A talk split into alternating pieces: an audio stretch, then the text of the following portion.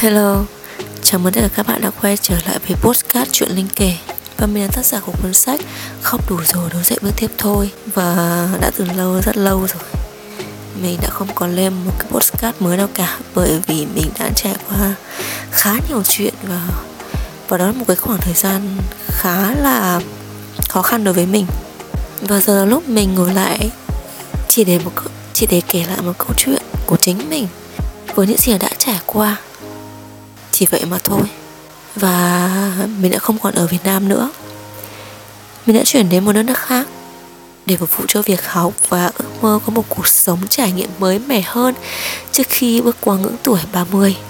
Ở Việt Nam, mình chả dám mơ mộng rằng sang một đất nước khác sẽ được sung sướng hai đại loại là không phải vất vả. Chỉ đơn giản là mình muốn trải nghiệm những gì mình muốn để thỏa sức tuổi trẻ của mình. Vậy mà hoàn cảnh không cho phép mình như vậy vừa bước chân xuống sân bay và tiến thẳng ra khu nhập cảnh. Trong lòng mình đã có một cảm giác trùng xuống, chả háo hức, chả vui vẻ và chẳng có chút mong chờ gì ở đất nước này. Cái cảm giác đó nó thật đến mức mình không nghĩ mình sẽ có. Cái cảm giác chán đời mà chỉ muốn quay gót trở về Việt Nam ngay lập tức. Vì ở Việt Nam mình sướng hơn rất là nhiều, vậy thì tại sao lại phải sang đất nước này để chịu khổ? Mình đã nghĩ như vậy rất nhiều ngày và rất nhiều tuần. Mọi người có tin là tất cả mọi cảm xúc vui buồn của mình lẫn lộn đến khó tả và nó chỉ được gói gọn trong vòng một tuần không?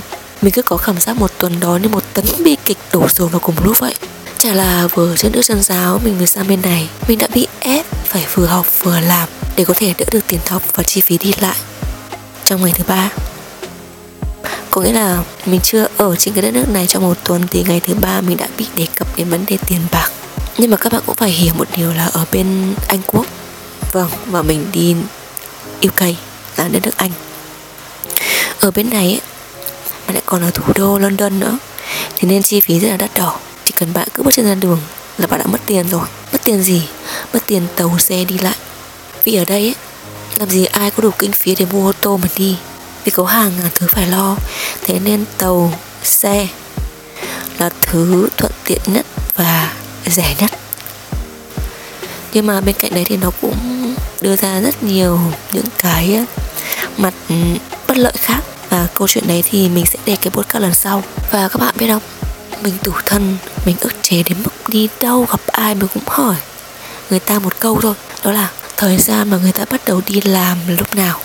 Và ai cũng đều cho mình một con số nhanh nhất là 3 tháng và chậm nhất là 6 tháng. Sau khi họ mới sang đây. Vậy mà với mình với mình là một tuần. Tuần là con số dành cho riêng mình. Ai cũng hỏi là mình đã đi đâu chơi chưa? Được đi shopping sắm đồ này nọ chưa? Vì đang sale rất nhiều đấy. Nghe xong mình chỉ biết cười, chứ trong lòng quá là cay đắng.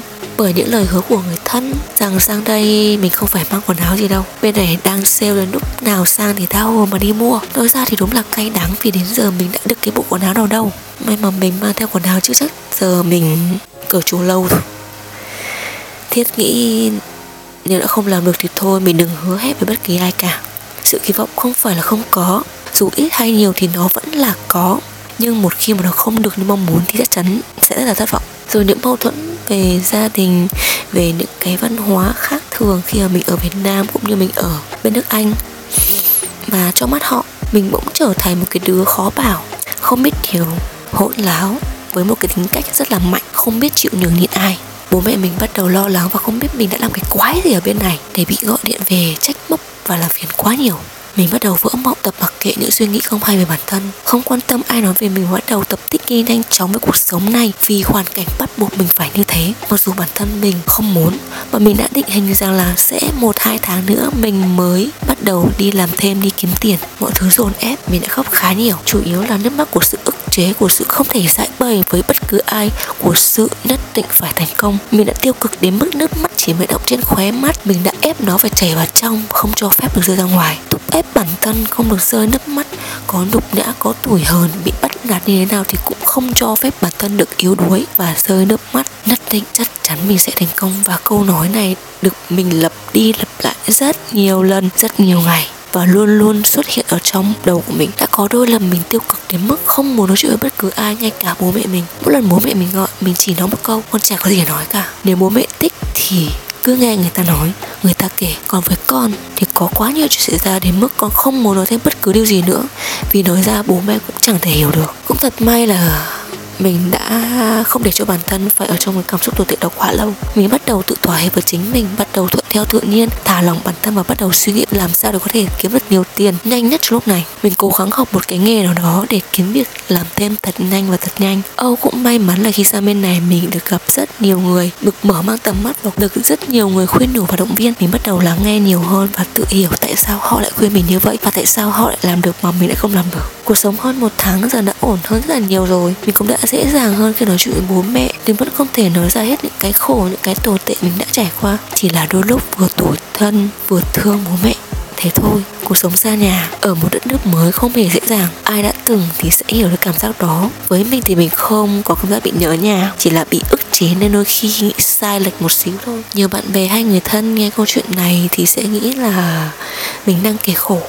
Nhưng thật ra là mình đã quá đủ bình tĩnh và bản lĩnh để ngồi lại, kể cho mọi người nghe và không hề bị chi phối bởi một chút cảm xúc yếu đuối nào cả. Thì đó chỉ là một câu chuyện được kể lại và mọi người chỉ cần nghe và đừng cho bất cứ lời khuyên nào vì mình đã đủ biết bản thân mình cần làm gì. Vì thế mình cũng mong các bạn là khi gặp bất cứ chuyện gì trong cuộc sống này, hãy cố gắng tự mình vượt qua rồi bạn sẽ hiểu được rằng bản thân mình đủ mạnh mẽ để không cần phải dựa dẫm vào bất kỳ ai. Lúc đó bạn mới biết, lúc đó bạn mới được gọi là trưởng thành. Trưởng thành ở độ tuổi 30 với mình chính là phải kiếm thật nhiều tiền để được làm những điều bản thân đã phải cố gắng kìm nén khổ sở trong suốt quãng thời gian khổ sở kia. Chỉ đơn giản thế thôi. Hãy làm cho sự cố gắng sự ước chế của bạn trở nên ý nghĩa. Và hy vọng là các bạn sẽ thích cái podcast. Uh, có chút một chút uh, cảm xúc có một chút tiêu cực và cũng có một chút tích cực này của mình. Và trong thời gian sắp tới mình sẽ cố gắng ra nhiều podcast hơn về những chủ đề khác nhau về cuộc sống ở Anh Quốc về việc đi làm đi học và cũng như là cảm xúc về cuộc sống, về tình yêu, về bạn bè. Và chúc mọi người có một ngày thật là vui vẻ và một đêm ngủ ngon giấc. Hy vọng là sẽ được gặp lại các bạn tại rất nhiều podcast trong tháng sắp tới. Ok, giờ thì chúc các bạn ngủ ngon. Mình đi ngủ đây. Bye bye.